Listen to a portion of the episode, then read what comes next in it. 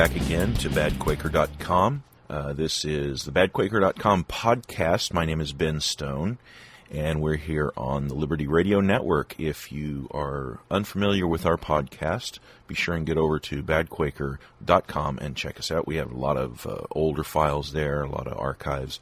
Just go over to the right side of badquaker.com, scroll down, and you can hit the under the categories uh, uh, category.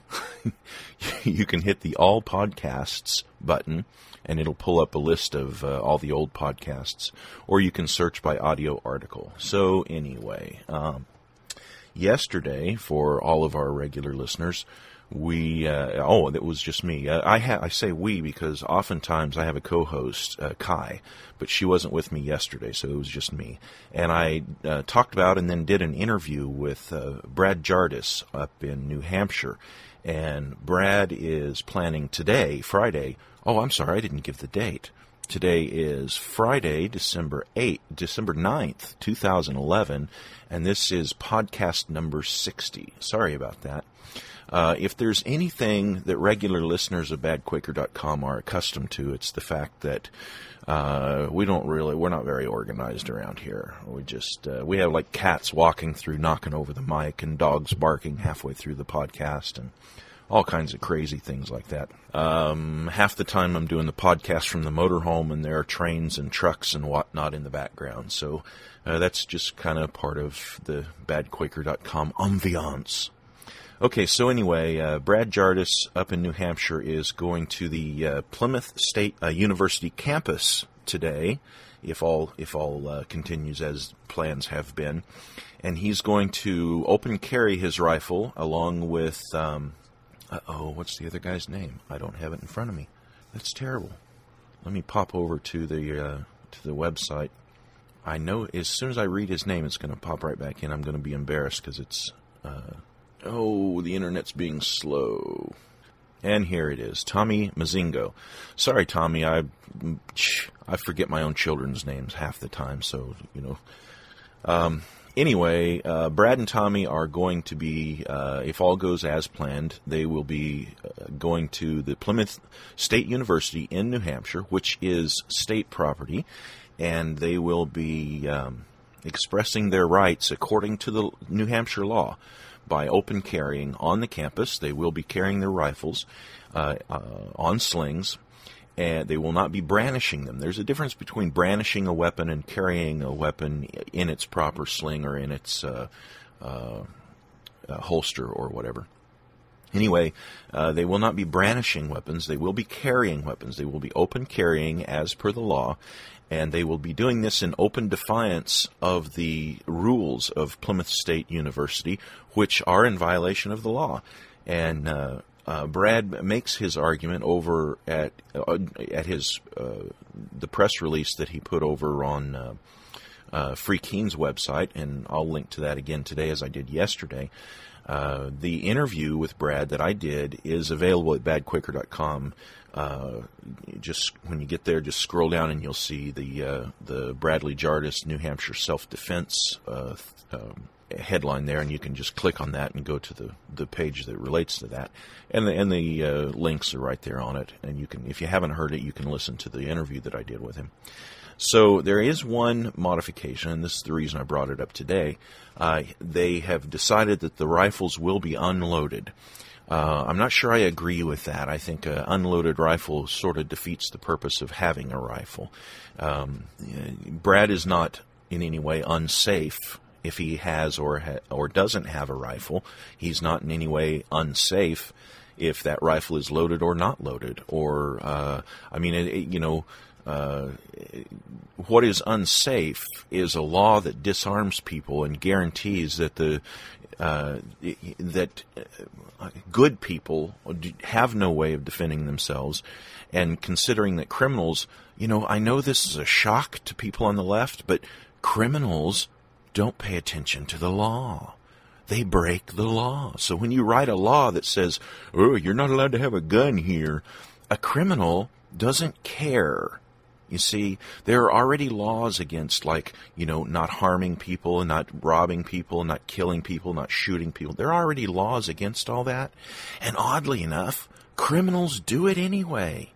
Amazing. I know that's a shock to people on the left and people on the right because this same mentality affects people on the right. It's just uh, in a different way. And anyone, on, uh, any right wing leaning people right now are saying, "I understand gun rights." No, no, no. Listen, listen, listen, listen carefully when you when you support the war on drugs, you're just as silly as those people on the left.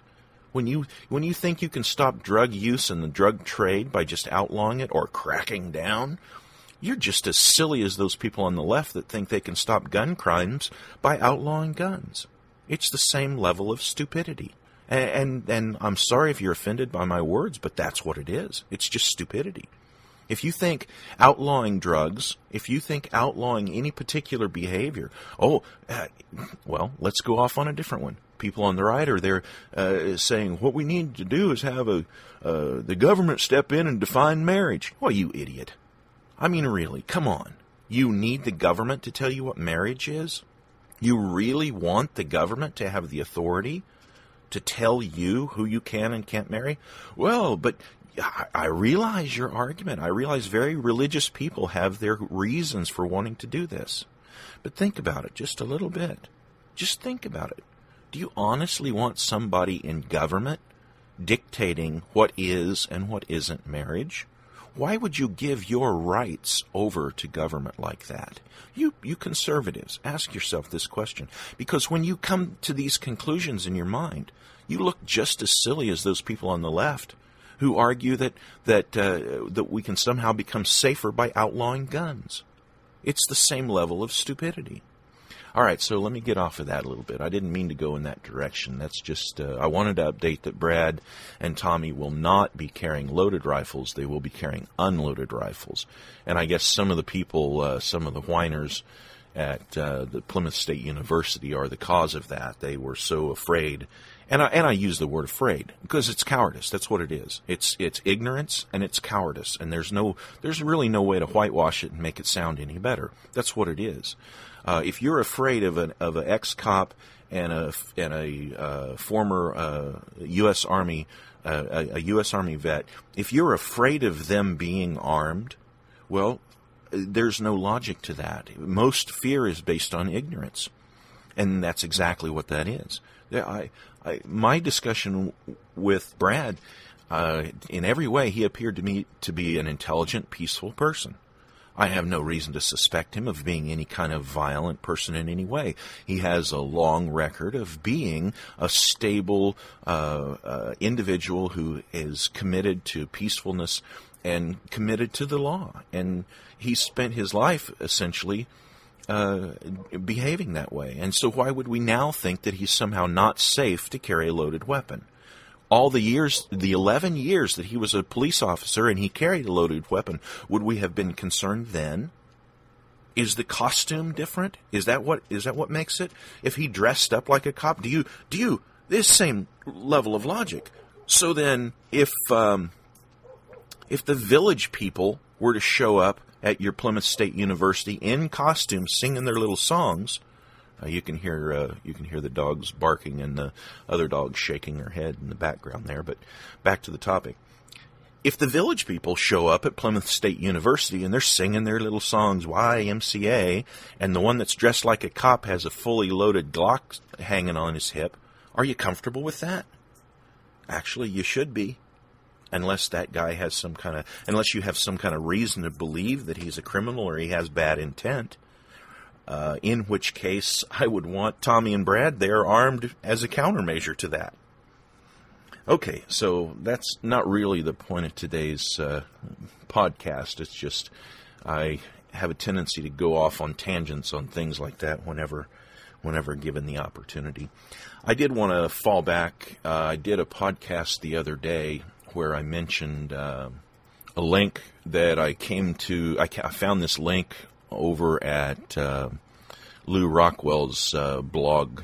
Uh, I found a link to uh, a particular group of people that um, uh, I, I, still need to check them out more. My, I just gave my initial impression of them, and I found out that uh, the, the the people that produ- produced or uh, this movie uh, Thrive, I believe it's called, and I found that one of the people from that project was also one of the people from the um, the project, uh, the movie The Secret of Oz and so I made some uh, possibly some negative comments about uh, uh, about all that, and so I did get some feedback on it. So I want to clarify some things. First off, the feedback that I got. Clearly, you haven't listened to my other podcasts on greenbackers uh, or you weren't paying attention, or clearly you haven't actually gone and followed my link over to Gary North and listened to or watched or read or whatever what he has to say about greenbackers.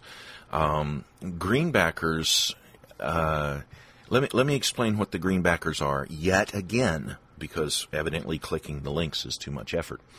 A greenbacker is a person who wants all money, all the money supply to be in the control of uh, specifically Congress rather than somebody like a central bank. Now, that's what a greenbacker is essentially. Now, uh, since a greenbacker can also exist in countries other than the U.S., they don't ne- necessarily want the Congress in Washington, D.C. to control their monetary supply. But the idea is they want the government in control of the monetary supply. That's what a greenbacker is. They want fiat money, not backed by anything. And they want that money issued by the government. And that's what a greenbacker is. Now, the confusing part about this Thrive uh, video and website, I paused there because I had to double check to make sure I had the name correct because I wasn't sure if it was Thrive or something else. But yes, it is Thrive. It's, the name of this movie is Thrive, and it's called Thrive Movement. Uh, I'm not going to put a link to them because I, I just don't want to pollute badquaker.com with a link to these people. Uh, but um, they appear in every way to be uh, anarchist or anarcho capitalist. And I hope they are. I hope they're just slightly confused about money the the uh, what I referred to in the podcast the other day was that on the Lew Rockwell site, what they do is they drop the names of a bunch of Austrian, uh, well-known Austrian uh, economists and notable people in the Austrian uh, economics movement, and then they refer back to their movie and their website. And I look all over their website. I find no reference to anything Austrian economics or any reference at all to any Austrian uh, on their website. I only find the same greenbacker. Uh, I don't want to call them economists because I, I'm not sure any legitimate economist holds the greenbacker position. I there may be some out there, but but um, and I don't know how you would define legitimate economist if you're not talking about an Austrian anyway. So, uh, but anyway, um, so the Thrive website quotes the same people and is associated with the same people that made the other movie, the um, the Secret of Oz. And so I got some criticism, not against what I said about Thrive. And again, I have to check them out further because their site's very confusing. I don't know how you can be an anarchist or an anarcho capitalist and still be a greenbacker but that's what it appears that they're blending here, along with some kind of mysticism and aliens. But uh, but let's leave Thrive off of it for the moment until I can investigate them further. Uh, let's go back to my comments about uh, the movie The Secret of Oz. And here's basically what I say about the, the Secret of Oz. And I've said this over and over. It's in my other uh, it's in my other podcasts about greenbackers. And and before before I do that, let me just say this. I don't want my podcast to be the anti greenback podcast. You know, several times I've I've made my statement as to what I feel about the greenbackers, and I've said, okay, now I'm done with them. And then a few weeks go by, and I've got to deal with it again. And then a few weeks go by, and I've got to deal with it again. I'm really not going to just keep saying the same things over and over and over about greenbackers. Uh, but I, I will touch it this time because of the feedback that I got. Okay, so we begin the movie, The Secret of Oz. And as you start to watch this, and folks, it's almost a two hour movie. I mean, come on, two hours. So you start to watch this thing. and uh, once you get past the intro music and the production credits and the movie itself itself starts to play, the the first thing that they do is they begin laying out the basic argument that there are problems with the economy, and they quote several people and Peter Schiff and somebody else. I don't. I hope Peter Schiff realized the mistake of showing up with these people because I know he is not a greenbacker. But anyway, uh, they quote these several people, and and several people appear in the movie complaining about the current state of the economy and the current way of the uh, fractional reserve and and central banking that has destroyed the economy, and how it's going to get worse, and how those processes are are guaranteed to make the economy worse and worse and worse. And then they make this leap uh, and they begin to bring the greenbacker uh, position into play. Now, one of the criticisms that I received was that the secret of Oz is not greenbackers. Well, yes, they are. Uh, you probably don't know what greenbackers are, or otherwise you wouldn't say that. Greenbackers um, are exactly what I said a minute ago.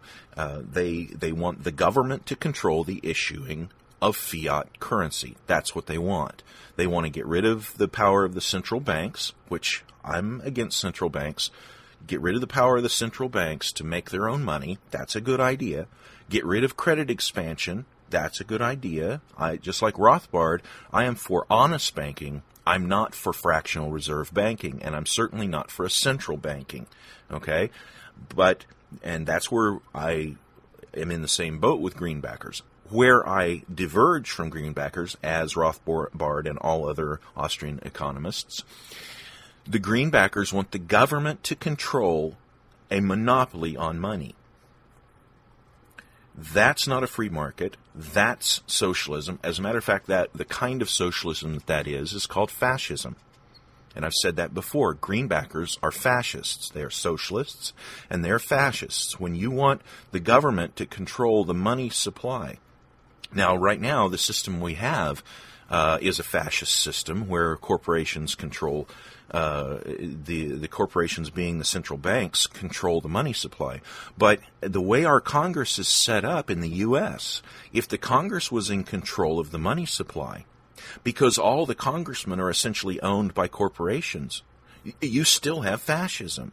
It's no different.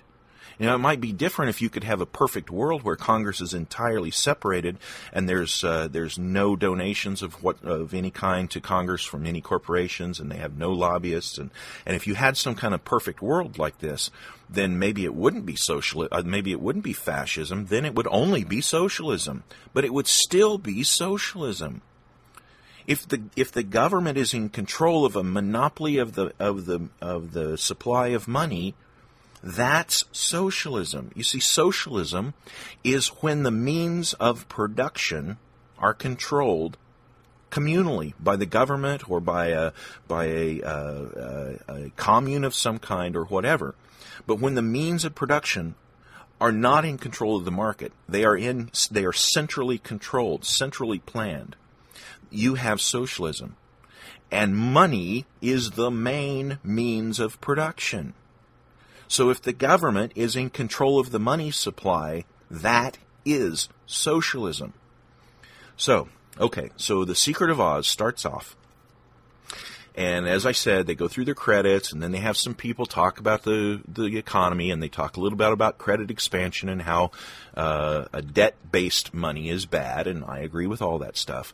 And then, at the 4 minute 34 second mark, they offer their solution. And their solution is the pure greenbacker proposition that all money be fiat and issued by the government. Okay? Four minutes, 34 seconds in, the greenback argument is proposed as the solution to our economy.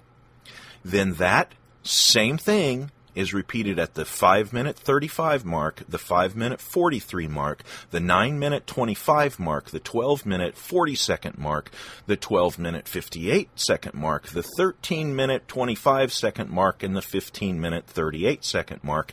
And this time, when I went through and listened to the movie, by the time I got to 1538, I said, That's enough. I'm not sitting through this stinker again. So I shut it off. But in the first 15 minutes and 38 seconds of the movie The Secret of Oz, the greenbacker argument is proposed one, two, three, four, five, six, seven times, seven times in 15 minutes, 38 seconds. Now, to tell me that The Secret of Oz is not a, a film supporting the greenbacker, uh, is not a greenbacker movie, is either a, intentional lie, an intentional distortion, or sheer ignorance. Now I don't know how you can call it anything else. All right, so now here's another problem with the with the movie The Secret of Oz. As I listened and I got all the way to the 15 minute 38 second note, I had counted in that 15 minutes 38 seconds, I counted 23 outright lies. 23 lies in 15 minutes 38 seconds. Let me give you an example of one of the lies. They say that um, the Roman copper Rome prospered supposedly under fiat currency. That's what they say. And they say that when Rome issued copper and bronze co- coins, that it was a fiat currency. Folks, copper and bronze are commodities, just like gold, just like cotton, just like tobacco, just like silver, just like butter. Bronze and copper are commodities. When Rome issued bronze and copper coins, they were issuing a commodity money, not a fiat money. Now, come on. I mean, that's blatantly lying. Um, they also say that uh, the copper and brass were a, quote, cheap material. Really? Copper and brass are cheap. Funny, because copper and brass really have the same value pretty much throughout the ages, just like gold has maintained its value throughout the ages. And uh, if you don't if you don't think that copper is a commodity, what do you think it is that's all over the news where people are you know like breaking into houses and stealing the pipes and stealing the wires out of uh, uh, you know substations and things like this? This is all over the news. What are they stealing? Are they stealing a non commodity? No, they're stealing copper, which is a valuable commodity. It's not as valuable as gold. It's not as valuable as, say, uh, you know, some other commodities. But all commodities have value. Otherwise, it wouldn't be considered a commodity. You see? It's that simple. So they lie. The Secret of Oz lies. In the first 15 minutes, 38 seconds, 23 lies.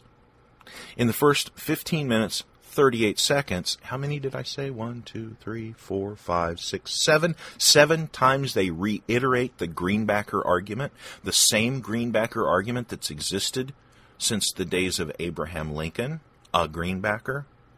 A Greenbacker, Abraham Lincoln, remember him? The guy that is personally responsible for the death of more Americans than any other human in history, that guy, Abraham Lincoln? okay. So hopefully, at this point, well, let me say one last thing in reference to the Secret of Oz. And this is necessary because of the vast amount of confusion that the greenbackers throw at the argument. What I'm asking for, what people like me support, is not fiat money issued from a central bank or actually uh, credit based money, which is what we have now, a credit based fiat money issued from a central bank. I'm not for that. I don't support that. I also don't support the government controlling the money supply. That's socialism, and I'm opposed to socialism.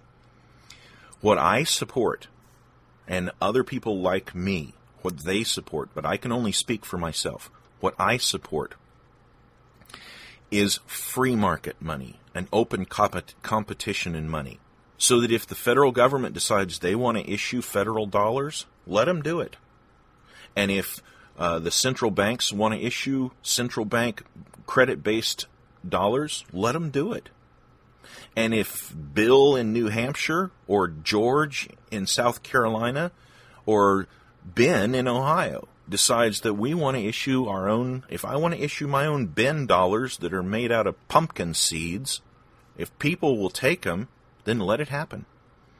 And if some company wants to put Ron Paul's face on a coin and issue it, it's their business. And if someone else wants to take that as payment for goods or services, That should be their business. You see, that's the free market. The free market is not in controlled is is not controlled by the government. And free market in money is not money that's controlled by the government or issued by the government. It's a free market. Now, in a free market, all these players could take place. All these players could interact in such a market. But because because there's no force to stop anyone. But the market itself, people interacting in the market decide which type of money works best for them, and that's what they choose. And that's what I support. And that's the type of money that has existed throughout the world through most of human history. The tiny wedges of time when some state muscled its way in and took control of the money supply, those are those are little dots on the history timeline. Whether we're talking about uh, the United States, or whether we're talking about the European Union, or whether we're talking about any specific time that a that, that a government used the force of state to to bring in uh, a monopoly into the into the money market and control money through through means of violence and a monopoly. Anytime that takes place, all those incidences are tiny little drops in the bucket throughout history. The vast majority of human history has used one form or another of money without government influence. All right, so I think I'm done with that topic. I would really like to never think about greenbackers again. Uh, I will go ahead and look into the Thrive a little bit further, and unfortunately, I, I may have to go, uh, refer again to what greenbackers are and what they are not. And um, I, would re- really prefer not to, but if I have to, I'll do that uh, again in the uh, in order to investigate Thrive further. Okay, so let's get off that topic now and go to something a little bit more pleasant, a little bit more fun, and that is uh, the loonies over at the GOP. Uh, they're always a fun bunch, a, a fun bunch to watch. Um, they're, the the GOP is always entertaining. You know the way I'm thinking of uh, what was that Mel Brooks movie, uh, The Producers not I, I didn't see the current uh, productions of that. I'm I'm old, you know, so my version of uh, Mel Brooks's The Producers is the old movie with Gene Wilder and and the other guy. I can't remember his name. Anyway, um, so in that version of The Producers. Just like it was fun to watch uh, the their depiction of the Nazis and you know them singing about uh, uh, the singing about uh, springtime for Hitler and all the fun things. It was fun to watch the Nazis in the producers. Well, in a similar way, it's fun to watch the GOP. Uh, after all, you know, watching one fascist and watching another fascist. Well, anyway. So, uh, in watching the GOP in the last year or so, and watching the uh, them all chasing the the nomination for president, um, it's quite entertaining. It reminds me a lot of the 1996 presidential race. And it dawned on me about, oh, I think it was about halfway through the 1996 presidential race that the GOP had no intention whatsoever of winning the 1996 presidential uh, race. They they you could tell by the way they were acting, by the people they were putting up, by everything that was the by the the general tempo of the discussion of the day among the GOP. They had no intention of winning the 1996 presidential uh, position. They were they were just going to let Clinton win that again. Their whole idea was to blame everything on Clinton and get more seats in the Senate and in the House. That's what they really wanted to do. And they were willing to give up the presidency in order to do that. And so they, they put up this Bob Dole in 1996. And honestly, you know, you look at that guy at the time, back at the time, and there was just no way you could. If you've got Bill Clinton on one side and Bob Dole on the other, there's no way Bob Dole can win. Who would think he could? And that's the point. The GOP knew he couldn't win. That's why they ran him. Because they wanted more of control of the House and the Senate. They could, they could, every four years they can throw in another president. That's not a big deal. But you control the House and Senate for long periods of time. You control the government, you see? And that was their goal in 1996, and that's their goal today. They're not, the GOP has no intention to win the presidency in 2012. I made this, uh, I, I put a, uh, a link to a picture in face on my Facebook account on Bad Quaker's face, Facebook account, and I and I put this statement in there, and so now I'm elaborating on it. The GOP in November of 2012, you remember these words. When all the hype of the election is over and Obama has won, you remember these words. The GOP has no intention of winning in 2012. And remember, I told you this. The GOP has no intention of winning in 2012. Otherwise, people like Mitt Romney and um, uh, Newt Gingrich wouldn't be the ones they're offering. And why do I say that this is their plan? Because neither of those guys can win the presidency. Neither of those two can win against Barack Obama. And in addition to that, by losing the presidency in 2012, the GOP can continue to beat up Barack Obama and win Senate and House seats. And all those Tea Party people are going to be all upset because they lose the presidency, and they're going to work that much harder to put Republicans into the seats in the Senate and in the House. And that's the GOP, GOP's plan. It's worked for them before, it will work for them again, and they know that, and that's what they're doing. So don't expect anybody to be president in 2012 except Barack Obama. And then, and now we have to deal with the, with the libertarian elephant in the room, Ron Paul. So I have to give my disclaimer first about Ron Paul, otherwise, you know, the Ron Paul people go nuts on me. So, so let me first say this: before many of you Ron Paul people were even born, I was voting for Ron Paul in 1988. All right, so sit down, breathe slow, and listen to what I have to say before you freak out on me. I was a Ron Paul supporter before many of the Ron Paul supporters were even alive. So, uh, my opinion on Ron Paul. If you don't already know it, the regular listeners here know my opinion on Ron Paul, but I have to give the disclaimer each time anyway. I like Ron Paul. I've read Ron Paul's books. I like Ron Paul's books. I listen to his speeches. I like Ron Paul's speeches. I listen to him every time he goes to the Mises Institute. I appreciate all the great work he has done for our movement. And I acknowledge that without Ron Paul, many of the people who have been brought to the light would not have seen that light if it weren't for Ron Paul. And I will go on to say that probably more than any other single person, Ron Paul has brought attention to the cause of liberty. I acknowledge all that stuff is true. But then I go on to put this little caveat on top of what I just said. The last thing I want to see is Ron Paul get the Republican nomination for the presidency of the United States. And here's why. I have two reasons. Two reasons. First off, let's assume Ron Paul can get the nomination, and then let's assume Ron Paul can get elected as president and beat Barack Obama. What you are essentially doing is assuming that Ron Paul can fix what's wrong with the government. That's actually trusting the government to fix the government. Do you see the illogical loop that you've put yourself into? I realize everything, keep in mind, everything I just said about Ron Paul everything I just said about how much I appreciate him and how much I agree with him. And going back to the Greenbacker thing, Ron Paul and I believe in the same type of a financial system, the same uh, free market money. Okay, we're on the same side of this uh, battle.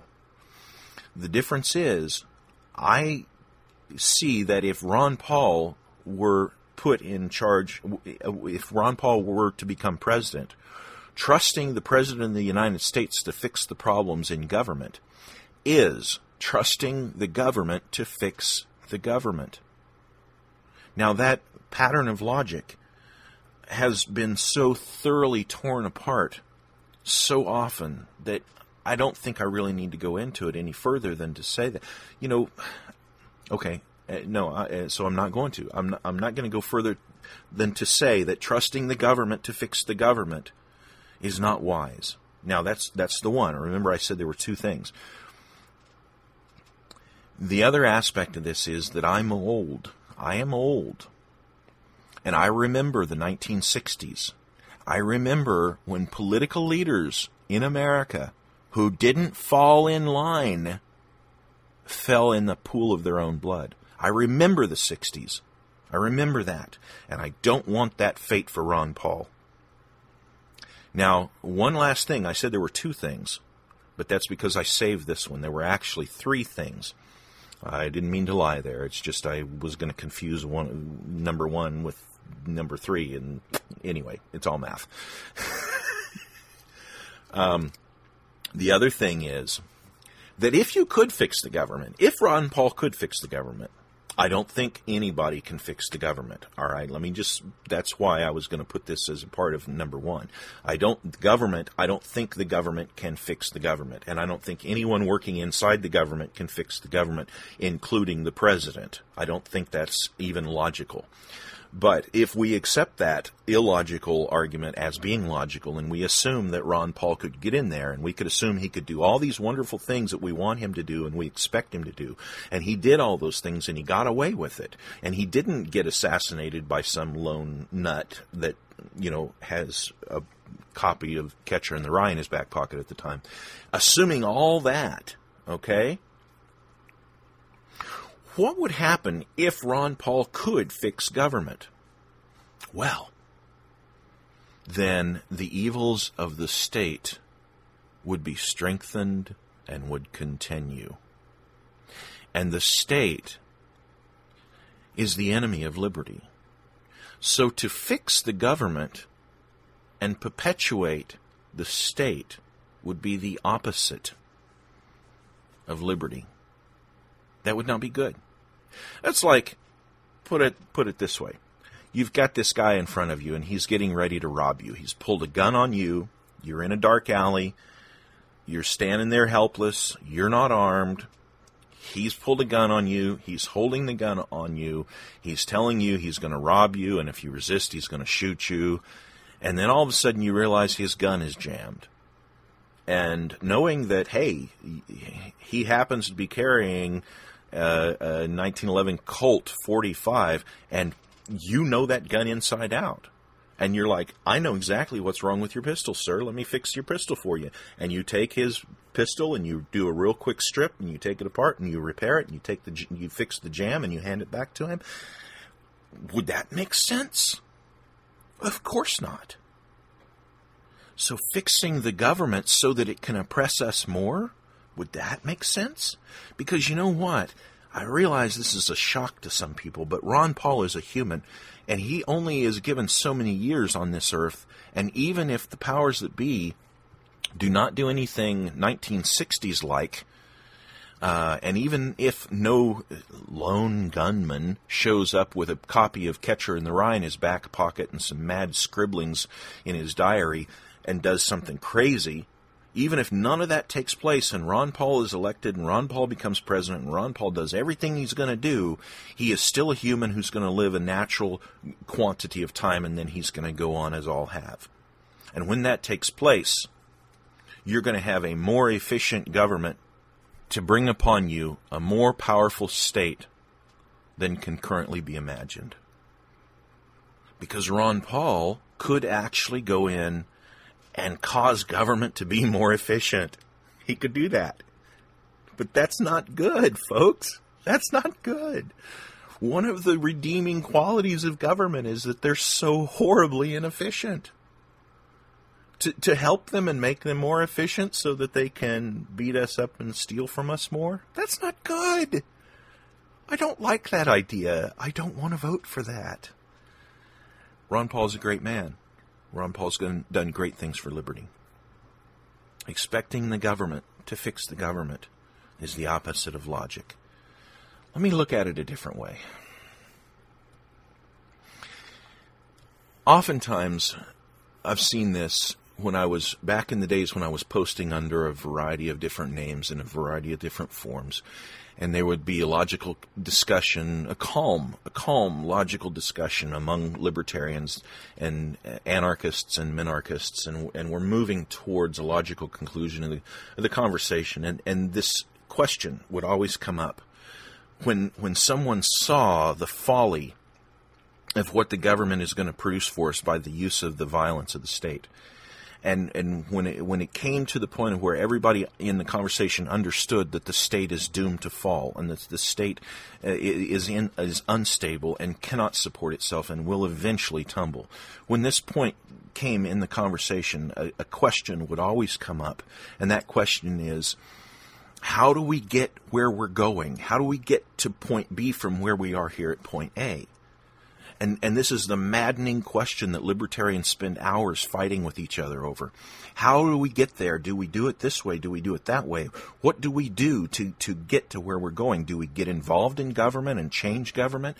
Do we attack the powers that be? Do we get out there and march? Do we wave signs? Do we take our tent down to Wall Street and do we camp out there until they listen to us? Do we do uh, what is it that we do to get from where we are to where we need to be.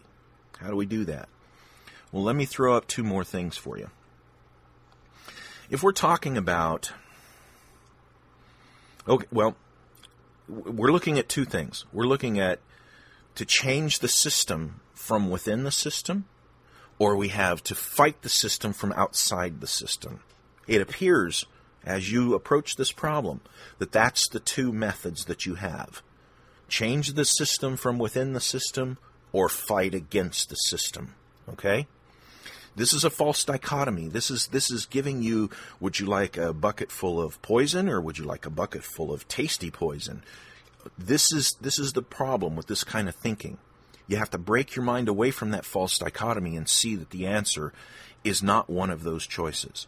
Now, let me explain this by, by talking about the mafia rather than talking about uh, the government if you decided that the mafia is a problem and you decided that you wanted to not have the mafia as a problem, should you get involved in the mafia, earn the trust of the mafia, and try to re- reform the mafia from inside while doing all the things that the mafia does, while relying on all the business practices that the mafia currently does? Should you go into the mafia and become a part of it and attempt to reform it? Well, I think most moral people would say, no, that's a bad idea. Okay, then. How about attacking the mafia? Would attacking the mafia, I mean, you're on the street and you see a guy who you know is in the mafia. Should you just shoot him? Should you run up and pop him in the nose? Would this be a good way to deal with the mafia? No, that's probably a good way to die. In order to deal with the mafia, you have to remove the market for the mafia you have to remove what it is that causes a, a, a, that causes a need for the mafia. Because realize it or not, the mafia exists to fill a need. The mafia fills a need and therefore it exists in the market. There is a market for the mafia. Therefore the mafia exists. If there was no market for the mafia, there would be no mafia. What do I mean by a market for the mafia? Well, there's uh, there's underground gambling, there's underground prostitution, there's underground loans that take place that the mafia handles when people can't go to the normal channels of, of obtaining financing. Um, there's underground protection that the mafia supplies all these things the mafia supplies into the market because they're not in the market without the mafia. And then because it's the mafia and not a legitimate business, you have the bad sides of the mafia to deal with. But if there was no market for the mafia, there would be no mafia. Okay? So as we begin to understand this, then we begin to understand that if you remove the market for the mafia, then there will be no mafia and the state is the same thing. Do you want to change the state by going in and taking wages from the th- from the thievery that is the state, and by by associating and by becoming a part of the violence of, of the threat of taxation and of, and the theft of taxation and the threat of attacking another com- country, even even if we're not actively, even if we do all the Ron Paul stuff and pull back all of our military and bring them all back home and bring them back to our bases, isn't the existence of the American state a threat by its sheer existence? Well, Is the existence of the Iranian government a threat by its existence? Is the Iran- is the existence of the Chinese government a threat by its very existence? Is the existence of the Russian government a threat by its very existence? It's a threat to somebody. And the United St- and in the United States, the existence of the state within the United States is a threat. And if you are part of that, you are part of that threat. So is joining that and becoming a part of that an acceptable way to change that state? Does it work for the mafia? Is it a moral way to deal with the mafia? Well, what about attacking it? Think about how dangerous it is attack to attack that guy in the mafia. You attack that guy in the mafia, you really have not done a wise thing. How much sillier is it to attack the largest crime gang the world has ever known? How much sillier is it to attack the most powerful crime gang the world has ever known, the United States government? How silly is it to bring up arms against the government? How silly is it to to lay up defenses and plan and plot any kind of activity that would violently oppose the U.S. government. How silly is that? And yet there are right wing nuts all over the United States that are doing just that, and there are left wing nuts that are all over the United States that are doing just that. And those people will be as used as excuses to attack the true liberty people at some point in time if we don't separate ourselves from those people and make it clear that our intent is peace. We love the peace. We love the market and we love the peace that comes from the market. That's what we're about. We are not about violence. We are not about self defense, is self defense. As a bad Quaker, uh, I've said this over and over and over and over and over. Quakers are pacifists. I'm not a good Quaker. I'm not a pacifist. Attack me and see what happens. Not pretty. On the other hand, if the SWAT team busts through my door, I'm not resisting. I'm not resisting because that's foolish. You cannot win against the state by physically resisting the state. It can't be done. It's never been done. It never can be done. They are the kings of aggressive violence. Literally, kings. anyway. Okay, so I'm going to start repeating myself and getting goofy now. I can tell already. So I think I've made my point. I haven't quite hit the hour for today. But um, maybe we'll uh, maybe I can find something to uh, an older article that I can put on the end of this. I did that the other day with one, and and uh, maybe I can find an o- older article and, and tape it to the. I'll duct tape it. I'll duct tape an old article to the end of this podcast, so that we can take up the rest of our hour. Um, I talked to uh, Kai today. She's out of town temporarily, and it looks like she's probably going to be able to do another podcast, uh, or I should say, she won't be able to do another podcast until probably Tuesday or so of next week. So uh, until then, you'll be stuck listening to my ra- raggedy old voice. But I'll try to stay entertaining for you. You know, Kai. Uh, when she's on the podcast, she really keeps things a lot more lighthearted, and we can kick things around and be a lot more fun and a lot more goofy. Whereas I tend to, you know, get into things like attacking the mafia.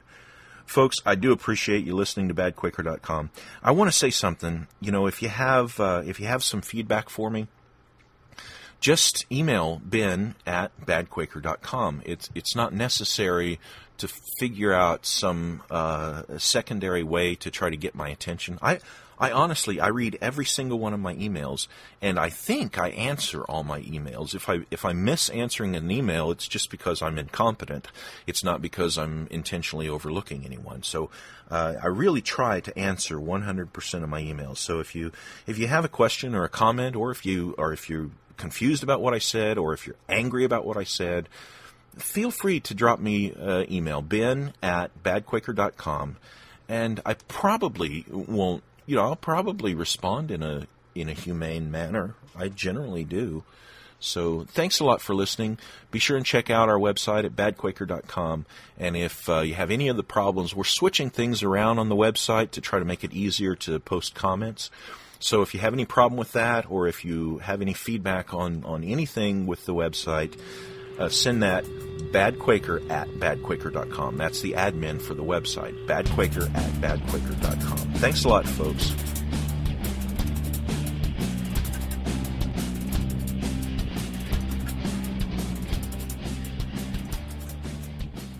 The State as God by Ben Stone.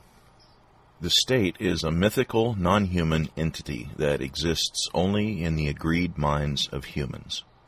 By this I mean to say you cannot touch the state, you cannot hear the state speak. The state is not an object that you can point to and say, look, there's the state. People believe in the state, and therefore people act on behalf of those beliefs. And the actions of those people become the actions of the state. Most people don't think about the state, they simply assume it has always been and will always be. However, true believers in the state are fanatical followers, willing to do anything, even kill, to perpetuate their cause. In the West, as the power and influence of the clergy diminished, the power and influence of the state stepped in to fill all the services previously provided by the church. That is to say, the scholarly leadership in science, culture, law, and economics. Eventually, people began to looking to the state to define morals and ethics, allowing the laws and regulations of the state to supersede those of the clergy. Not long ago, the state redefined the public view of such things as alcoholic beverages, prostitution, and gambling. Turning their backs on their morals, people allowed the laws of the state to define acceptable and unacceptable social behavior. Rather than depending on a community's ability to define itself, people allow the state to sweep in and force all communities to adopt the state's definition of accepted morals.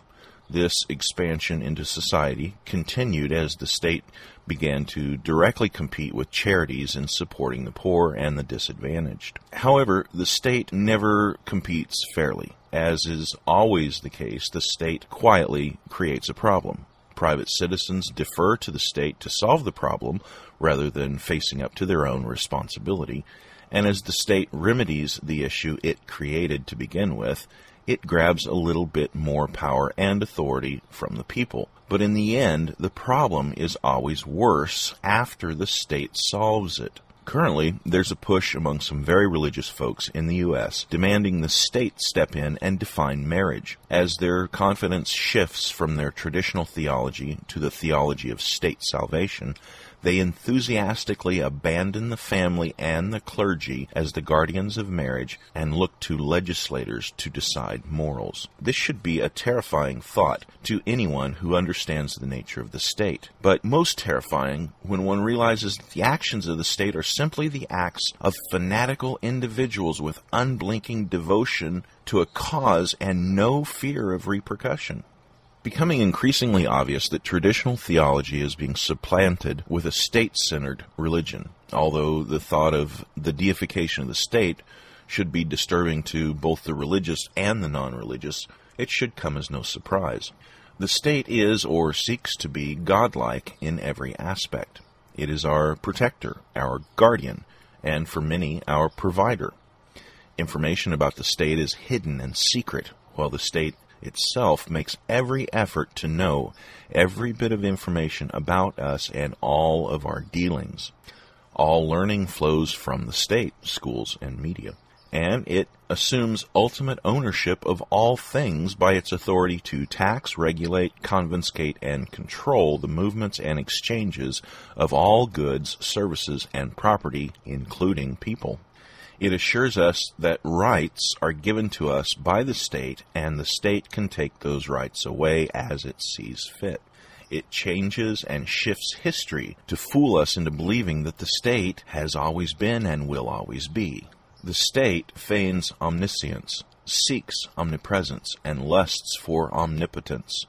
The state is, alas, a jealous God, and ultimately will have no other gods before it. The state in all its disjointed manifestations around the world, will grow and devour everything, including its lesser selves, until it becomes one state as God on earth. When this comes to pass, the atheist will be denied his logical position of skepticism. How can he stand and shout the challenge, Show me your God? when the arm of the state can simply reach out and snatch him away into a reprogramming ward. Then the cry of, There is no God, will become, There is no God but the state. As Winston Smith admitted in 1984, 2 plus 2 is 5. Am I then saying that this is the fate of mankind? Am I prophesying the loss of the individual and the birth of one assimilated beast with all its parts denigrated to slavery? Yes and no. The state has some design flaws. Consider Ludwig von Mises and his life's work exposing the endemic failures of socialism. To date, no one has been able to provide an accurate intellectual refutation of his position. Mises went to great pains to carefully dissect socialism and prove that the seeds of its destruction were part of its design. For example, socialism cannot peaceably coexist with a free market, and yet socialism entirely depends on a free market because it has no mechanism to determine prices. Without a price mechanism, efficient production is impossible. You end up with dramatic overproduction and shortages at the same time. But what Mises didn't clearly point out, although it's not very well hidden either, is that his description of socialism is at the same time a description of the state itself, and that the economic structure that the state possesses is in fact socialism. Therefore, the state is economically unstable and is much the same as a cathedral of cards continually falling apart and only standing at all because its worshippers throw their lives into keeping it propped up. So the state has an economic flaw and is unsustainable. The state has another flaw. Just as Mises proved the lack of price mechanism causes economic instability, Lysander Spooner proved the state has no rightful method of continuous authority. A state exists either by brute force or by contract with its subjects. It should be clear that any state that's founded on brute force alone is a dead state waiting to hit the floor. Assuming no secondary contract based state is supporting it, the brute force state will quickly revert to revolution and be replaced by a contract state by its subjects, generally within a generation or two of its inception. As Spooner so thoroughly proved, any contract authorizing the authority of the state can only legally apply to those in agreement with that contract. The moment the state attempts to enforce its will upon some party not in agreement to that contract, it negates the value of having a contract and begins to slide into a brute state. And uh, the state, by its very nature, will always break that contract. Additionally, since a contract has no legal means of binding future generations, the contra- contract based state is a temporary arrangement at best, doomed to become a brute state.